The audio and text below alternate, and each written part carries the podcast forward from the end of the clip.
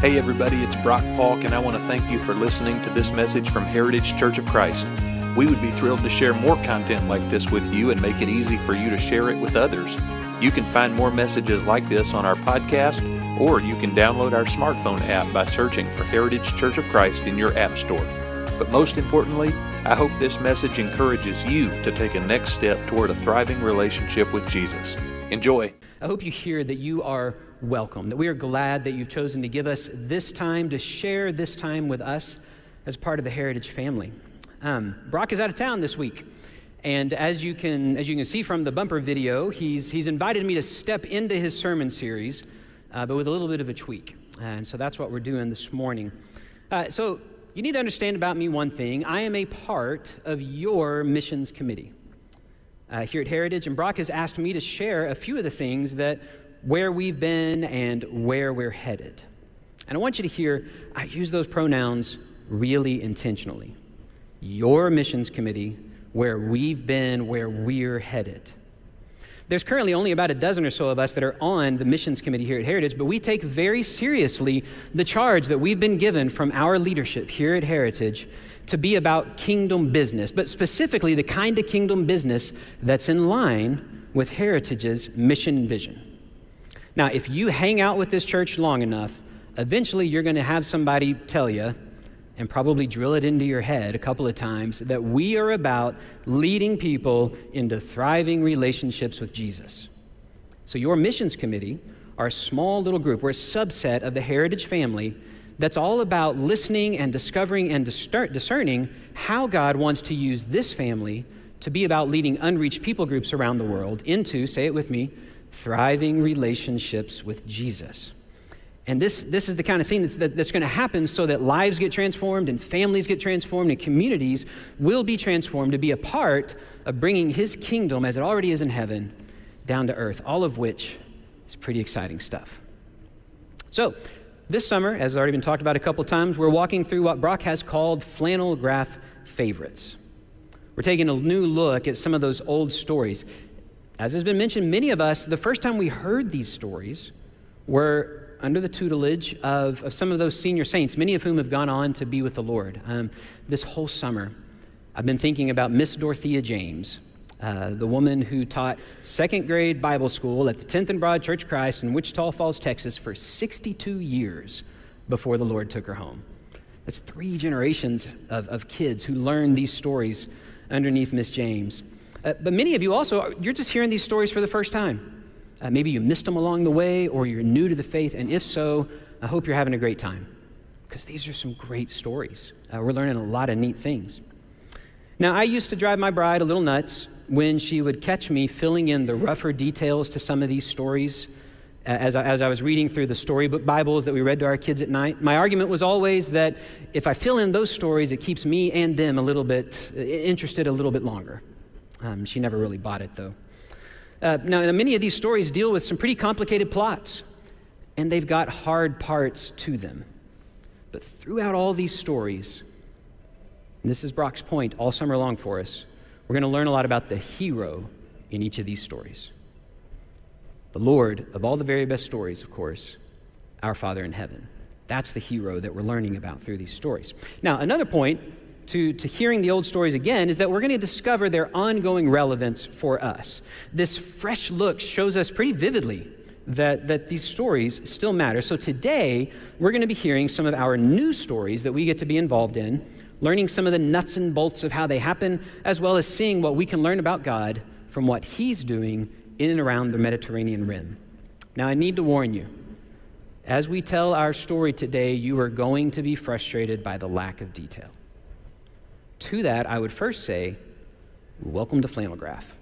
The next thing that I would say to you is that all of the people in our story have given us permission to use their first names and the general location of where they live in the world but for security reasons, they've asked us to withhold their last names and the actual cities where they serve on anything that we're putting online, which we're streaming this online as we speak. So that's why you're going to be frustrated by the lack of detail. So, with that preamble, our story begins with Peter and Rhea. Now, Peter and Rhea's backstory is pretty cool. And it's a story that, that's for another day, perhaps, and another day and another medium. Maybe you'll get to hear their story in greater detail. But, but anytime a Hungarian man meets a Japanese woman in an ESL class in these United States, and then together they go to serve Muslim refugees in the southern part of Europe, that's a story worth knowing. So we'll come back to it someday. Uh, but for now, let's just say our story starts with Peter and Ria. One day, God called them to serve Muslim refugees in the Mediterranean Rim in a place that often serves as the first landing spot after they escape the country that's, that's trying to kill them. And Peter and Ria said, Yes. They showed up in a major city in southern Europe and they began asking God to show them whom He has prepared to hear about Jesus. Now, in the meantime, I want to introduce you to a guy named Fred. Fred's from out east. He's Persian by descent. Fred's backstory also needs to be told someday. Uh, but that's the kind of backstory that uh, both the good and the hard parts are probably best told uh, over a meal that involves falafel and Greek, um, Greek salads, things like that. Uh, Fred is forced to run from his home country where he, when he began to meet Jesus. Actually, he was first told about Jesus by a friend of his, an American coworker at the oil and gas company where they both worked. So Fred has to flee. And Fred eventually lands in the city where Peter and Ria are serving. Through mutual friends, they find each other, and Fred keeps meeting Jesus. Over the next months, Fred learns more about who Jesus is and really who Fred is in the kingdom in Christ. And he's intentionally discipled by Peter and Ria and by some of their friends for whom security matters so much we can't even say their first names online. And this goes on for a while until Fred eventually is given papers to move out west. And Fred lands in a city it's got about 300,000 Muslims in it. And as a former Muslim himself who's interested in being a disciple maker, suits Fred just fine. Next, I want to introduce you to Sarah and Ethan. Sarah's actually just as tall as Ethan. I'm not sure what happened. I think it's perspective, is what we're dealing with here. Uh, Sarah and Ethan um, have a pretty cool backstory. I know it's cool because they were actually, Sarah was actually one of our kids' babysitters back when we lived in a magical kingdom called Alabama on the far side of the Mississippi River. Uh, so God called, God called them to serve Muslims who've come from Mediterranean Rim countries that have since been resettled to Western Europe. And Sarah and Ethan said, yes. So they got on a plane, and they moved to a city that has 300,000 Muslims living in it, and one former Muslim named Fred, who's now their friend, who is now taking them around, and even in their first early months of time there, introducing them to pockets of Persians that might become groups of believers. All about, as they're all about, making disciples that make disciples who lead each other into thriving relationships with Jesus. Now, you're probably wondering, why exactly did I pick these stories? Or more specifically, how are they our new favorites? Out of all the stuff that God's up to around this world, why do we care so much about what He's doing in these two places in the Mediterranean Rim? Well, it's because we at Heritage have been blessed to play a small role in these stories. Let's go, this is us, by the way, this Heritage. Let's go back to Peter and Ria. Peter and Ria are still primarily working with the Muslims that live in their city. But now some of their friends, the people that they've been discipling, have been, resca- have been scattered all over Western Europe. And as a part of the ongoing discipleship, Peter and Ria need to get there and be with them in person. They, they need to see where they've landed. They need, they need to continue to have conversations in person with them. And so Heritage was invited to partner with them to make those trips possible. And Heritage said yes. And because of that, Peter and Ria have been able to go and visit disciple makers like Fred which is a great thing. We've been given that privilege. And in fact, even as we speak today, Peter and Ria are wrapping up one of those trips that we at Heritage funded. Uh, and so they were able to visit leaders in three cities, uh, bringing along with them one of their main leaders from the city in which they still live. So I've actually asked Mary Lee Travitz to come and lead us in prayer right now as we're going to pray for Peter and Ria's trip, the people that they visited. Uh, Mary Lee is also a part of your missions committee. Uh, she's one of the people that leads us in prayer regularly, and I've learned a great deal about prayer from my friend. So go ahead and lead us in prayer, Marilee. Let's pray. God, thank you so much for Peter and Ria. Thank you for Fred. Thank you for Ethan and Sarah. Thank you for the cities and the nations that they live in. Thank you for uh, thank you for bringing heritage into this story. Thank you for continuing to do uh, everything that you want to do in your world to bring people's hearts to you and to continue showering your love on your children. Um, we ask that you continue to make us into your image in every way and that you continue to allow us to partner with you in all of the cool stuff that you're doing in the world. In Jesus' name, amen. Thank you, friend, for praying with us. But our role in this story doesn't stop here, friends. We, we've been able to, to partner with Peter and Ria, but we've also been able to partner with Ethan and Sarah. So, Ethan and Sarah had a lot of the stuff they needed. They had a supporting church, they had uh, their visas in hand, they had most of their monthly support raised, they had even figured out how to get their cat from Alabama into this Western European city. So, they had a lot of stuff, but what they lacked was the funding to top off what they needed for their move, specifically thinking about themselves last, they'd raised everything they needed except money to buy some furniture for the apartment. And so, because we at Heritage not only believe in making disciples among unreached people groups, but in having furniture in our homes, Heritage said yes. And we were able to partner with Sarah and Ethan as they were landing in their city and, and furnish their home. Then, because we did this, your missions committee was given the privilege a couple of weeks ago of meeting with them online and through the magic of Zoom, we were able to pray through the corners of their home, dedicating that space from a distance to the service of our God. Because we said yes. But the thing is, our role in this story is not going to stop there. Yes, we've been able to help Peter and Ria make some visits. And yes, we've been able to help Ethan and Sarah land in the first place. But these are some, only our first steps into the work that's being done in the Mediterranean Rim. We believe that God is preparing a family for us and that God is preparing us as a family for them to be able to launch a family from heritage to go and make disciples in the Mediterranean Rim. We don't know who that is yet, uh, but we believe that's coming. And so we're we asking you to join us in praying that God would reveal that family to us soon. So this morning you've heard me toss around a word that is technically a made up word. It's the word medrim. Uh, I want to take just a, a, slight detour here and explain to you what we're talking about when we talk about MedRim Initiative, the Mediterranean Rim Initiative. We're actually talking about a combination of three things. First of all, the MedRim Initiative is about a place. We are focusing on work among unreached people groups in the countries that surround the Mediterranean or the people who come from those countries. And when we say unreached people groups, we're talking about people that not only have virtually no chance statistically of, of ever being evangelized, we're talking about people who the odds say will never even meet a believer their entire life. That's who we're trying to reach, those kinds of unreached people groups around the Mediterranean. Secondly, it's about a people. This is a work that is focused on unreached Muslims.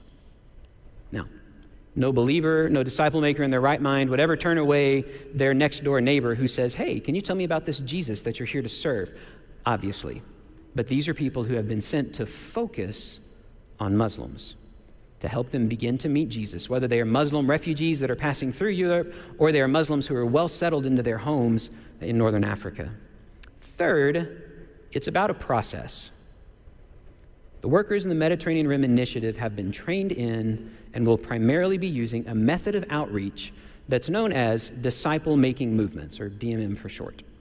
Now, because flannel graph is what we do this summer, I have a short video that looks kind of flannel graphy uh, that can help you understand a little bit about what I'm talking about when I say disciple making movement. So let's go ahead and run that. The last thing Jesus told his disciples to do was to go everywhere and teach everyone to obey everything he asked them to do. But how? How were 11 uneducated and unsophisticated Jewish men supposed to make disciples in all the different cultures and languages of the world? They had no money, no power, no organization, and no leader. And to make matters worse, they were outcasts in their own society and religion. The disciples didn't seem to have anything, and yet they changed everything. What they did have was a life changing experience with Jesus, a willingness to simply obey, the power of the Holy Spirit. Oh, yes, and lots of contacts. what we call today a social network. Here's what happened everything started with prayer. Then came the power of the Holy Spirit at Pentecost.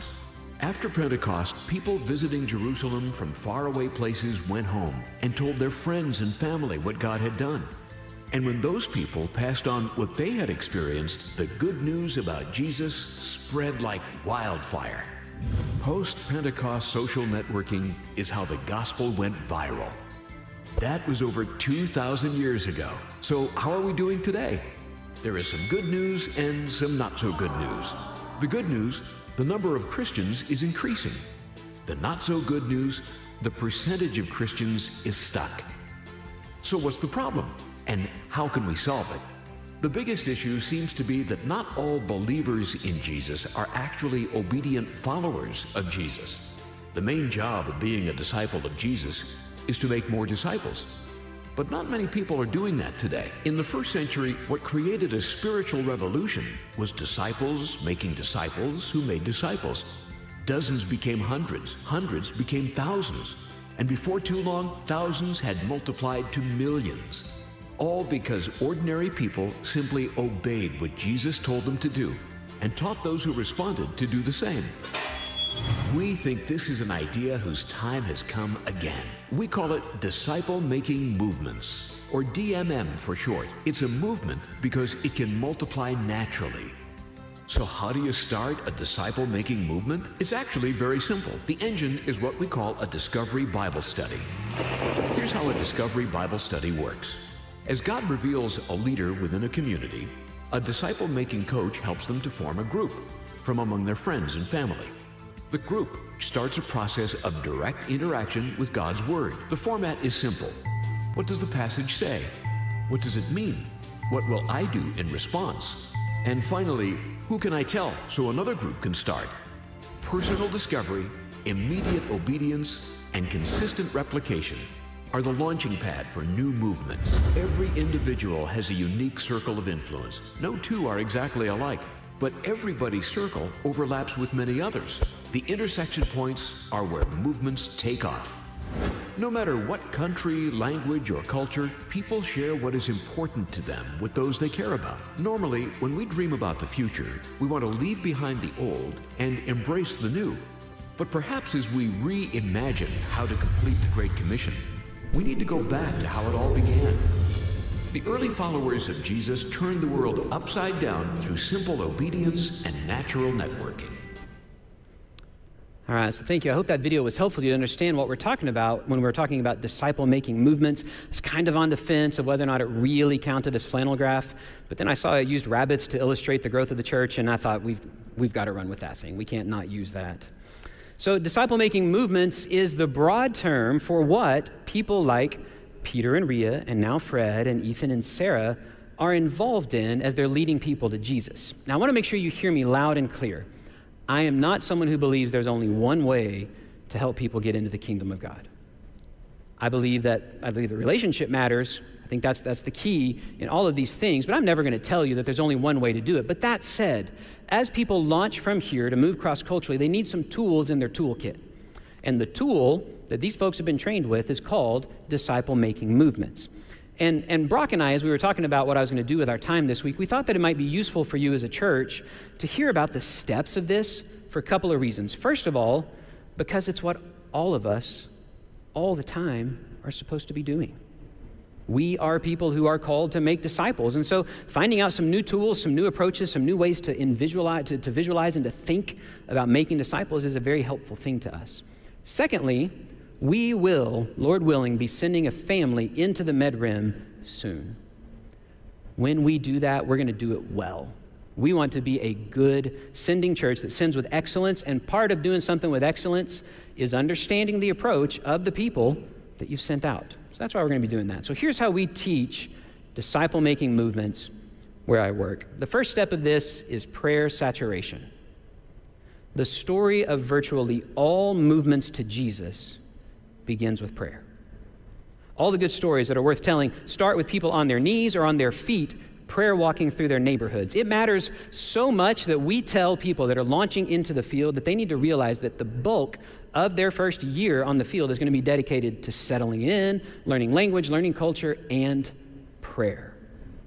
Now, I'm not talking about praying a few minutes in the morning and before dinner. I'm talking about saturation. I'm talking about soaking a place in prayer in the name of Jesus and through the Spirit. It's about researching the spiritual history of places and neighborhoods, finding out who else is already in the city praying with you and joining them, mobilizing your prayer partners, which is going to be us, by the way, to, to be praying along with you. We're talking about warfare prayer, scripture prayer, abiding prayer, lament, contemplative prayer, intercession. Friends, prayer is the work that launches movement. The second step is to begin to identify inside leaders. Jesus tells us something that's pretty important in John chapter 6. In John 6:44, Jesus tells us, "No one can come to me unless the Father who sent me draws them." and then I'll raise them up at the last day. It's so important. I want you to hear it again. No one can come to me unless the Father who sent me draws them, and I, Jesus, will raise them up on the last day. You need to hear, friends, we don't draw people to Jesus. The Father, working through the action of the Holy Spirit and through the Christ, is the one who draws people to Himself. God prepares His sons and His daughters to enter into the kingdom in ways that, that, that are so much better than anything we could do. Some of these are those amazing, miraculous stories that we hear about Muslims that meet a man in white in a dream or a vision who tells them that he's the door. And then they wake up the next morning and they go find the one believer they know in their life and they knock on their door and they say, Tell me about the man in white, which is what we call a softball in the missions world. Sometimes they are these amazing, miraculous stories that come from cross cultural workers putting in the hard work, day in, day out, learning language, learning culture, out serving among the people in order to make friends. Either way, that next step in beginning a movement is in identifying those inside leaders because it's the inside leaders that are going to be the ones who actually start the movement. The outside leader's job is to find the leaders that are on the inside and disciple them to be more like Jesus, which leads us to step three leadership development. Once the Father reveals whom he is preparing to lead to Jesus, then you pour your life into them. And this is that life on life discipleship that Jesus modeled along the road with 12 of his friends, that the early church modeled every time that they were traveling together, eating together, sharing their belongings together. This is walking with people as they get to know Jesus more, as they take those first timid steps in, in, in, maybe leading a little bit, as they, as they fail for the first time, as they get back up you help them expand their capacity to lead. And then this leads us to step four, Lord willing, progressive multiplication. And this is where the stuff starts to look fun. Now, if you're wired right, it was fun from the very beginning. But this is where it starts to look fun. Leaders are multiplying leaders, groups of disciples are multiplying groups. People start to act like family. They, they share stuff in a new way, even though they don't have the same blood running through their veins. You might even start to see large groups form as small pockets of communities get together and believers want to hang out with other believers. And this leads to step five holistic societal or cultural transformation. Friends, when Jesus moves into the neighborhood, stuff ought to change. As groups of disciples multiply throughout a culture, things change. How husbands and wives treat each other ought to change when they meet Jesus. How the poor, the poor are treated ought to change when we meet Jesus. How refugees, asylum seekers are treated ought to change when we meet Jesus. How outsiders become insiders in our community ought to change whenever we encounter the Christ. Let me give you an example. During our work in Burkina Faso, our family, we got to be workers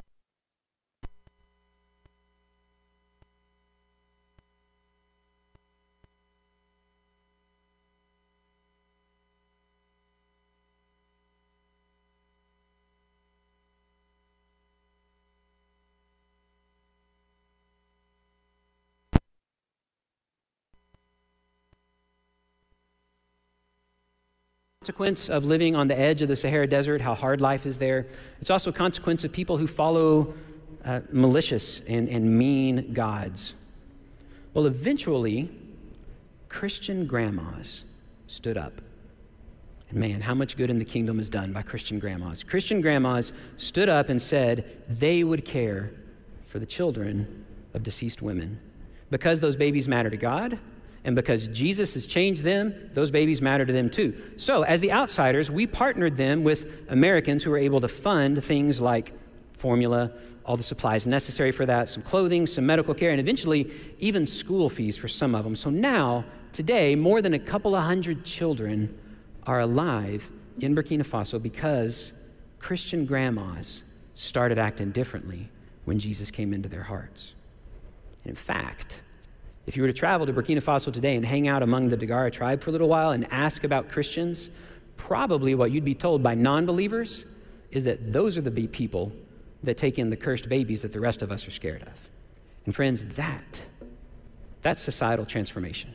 And that's the kind of stuff that only happens when Jesus moves into the neighborhood through the hearts of the people that he's moved into. And that's exciting stuff. It's great stuff. I'm really, I'm really, if you can't tell, excited about sending a family out to do those kinds of things across an ocean. But the reality is, today, I'm talking with a bunch of you who have gathered here in Tarrant County. So the question then is what do we do about it? Because the sending of workers cross culturally actually is also supposed to motivate us to make disciples where we live. So, what do we do about these things we've talked about? My suggestion to you is to follow this same pattern that we've talked about already. My first thing I would tell you to do is to pray. I would say pray for your church, pray for your family, pray for your neighborhood. Get out and walk your neighborhood and pray. Maybe not in the afternoon because it's really hot out there this week. But once the sun goes down, get out. God still listens to nighttime prayers too. Get out and pray for your neighborhood and your neighbors that Jesus would move in the homes that immediately surround your house. Explore new ways to pray or new groups of people to pray for. I think we learn a lot about our Father by praying for some of His children. One easy way that I would recommend to you guys today sign up for a new prayer challenge.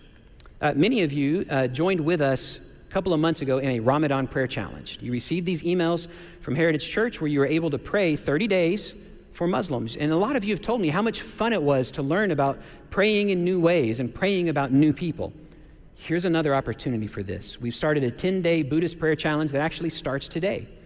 Many of us are unfamiliar with the Buddhist faith, and, and this will help you understand a little bit more about Buddhism so that you can join with believers around the world who are praying for Buddhists to come out of darkness and into light and begin to know Jesus, to enter into those thriving relationships with Jesus. So you can use that, that QR code to sign up for daily emails that'll come over the next 10 days.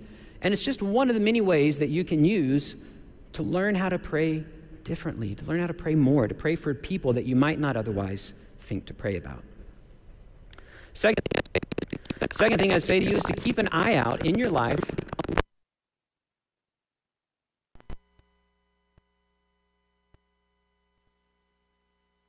look for ways that the Spirit might be moving in new ways in someone's life. I'd also encourage you to consider who in your life might already know Jesus, but could benefit from a little bit more time with you as you together try to walk closer with the Lord to develop those thriving relationships with Jesus. Finally, I would encourage you to consider what changes is God calling you to be a part of making? What people is God causing you to see that others ignore? What little parts of your community tug on your heart in ways that don't seem to tug on everyone else's heart? And then see if there's not something you can do to make a change. And before you know it, you might actually look up and realize you started changing something because Jesus has started moving into the neighborhood. Now, we began this week by talking about how this sermon, even though it's a different guy, actually does fit into Brock's sermon series. Each of these weeks, we flesh out a story using flannel graph, we fill in some of the details that we missed, and we talk about how it connects to us today. But one thing remains this morning. What do we learn about the hero of our story from hearing about Peter and Rhea and Fred and Ethan and Sarah? They'll be the first ones to tell you they're not the heroes of the story. The hero of every good story is our Father in heaven, the Lord. So, what do we learn about the character of God through hearing these stories and hearing the nuts and bolts of disciple making movements? Well, I thought about telling you what I think, but instead, I wrote to some people that actually live in the Mediterranean Rim region, and I asked them, I said, What have you learned about your father from participating in what he's doing among Muslims around the Mediterranean? And here are some of the highlights. First of all, faith is not about an amount, it's about the object. Movement never starts, and lives are never changed because of the impressive size or the depth or the width of someone's faith. Movement begins because of the object of our faith. Our Father in heaven, a tiny seed's worth of faith in a great big God leads to better stuff than a whole ton of faith in the wrong thing, which is so often our own abilities. Second, God doesn't need us to accomplish His will. Rather, He graciously invites us in. He gives us the gift of participating with Him in the redemption of His lost children. We at Heritage, we were graciously invited in to participate with Peter and Ria and with Ethan and Sarah. God is always inviting us into His work if we'll just listen. And whenever we say yes, we're accepting an invitation to maybe be a part of changing things. And third, I want to read to you directly from something that our friend Peter wrote. As I do this, it's going to be helpful if you imagine it in a really cool Hungarian accent. Um, it's, it's a lot better, just trust me. So these are Peter's words I have been a believer in Jesus for about 30 years. I've been making disciples for eight of those years, the past five of them spent in Southern Europe. Spending time with those from the Middle East whom God is drawing to Himself sharing the gospel and my own life with them, teaching them to obey everything Jesus commanded, answering questions, helping them lead others to Jesus has changed my life. I've learned more about God and myself the past five years than the previous 25 years of following Jesus combined. I've had some pretty high highs and some pretty deep lows. I've seen miracles. I've seen people physically healed. I have seen unrestorable relationships reconciled. I've also learned that when we work for Jesus down in the trenches, Satan's arrows fly pretty low and hurt. But I've also learned that in all of this, God continues to do what God has always done. He stoops down and he lifts us up from the dust, and he gives us hope, and he even gives us a few victories along the way to celebrate. I have learned that sharing the gospel and making disciples is our ministry, but building a community that's transformed from within by the love of Jesus through highs and lows is what our mission is really about. Having seen this in action and for real by starting house churches and Bible discovery groups has been the greatest lesson and joy of my life. And I love the fact that as a church, we've been able to partner just a small bit with a guy like Peter and his bride Ria as they go about these kinds of things. And finally, these early years of the story of the MedRim teach us that the kingdom still moves at the speed of relationship. The kingdom still advances at the speed of relationship, person to person, family to family. This is how the kingdom of God advances, how the kingdom comes on earth, particularly when you're talking among unreached people groups. These days, God's moving in unusual ways among the Muslims that live around the Mediterranean rim. Relationships are being created with these Muslims and their father, and with these Muslims and the believers that surround them. And that is how the kingdom is coming in a new place.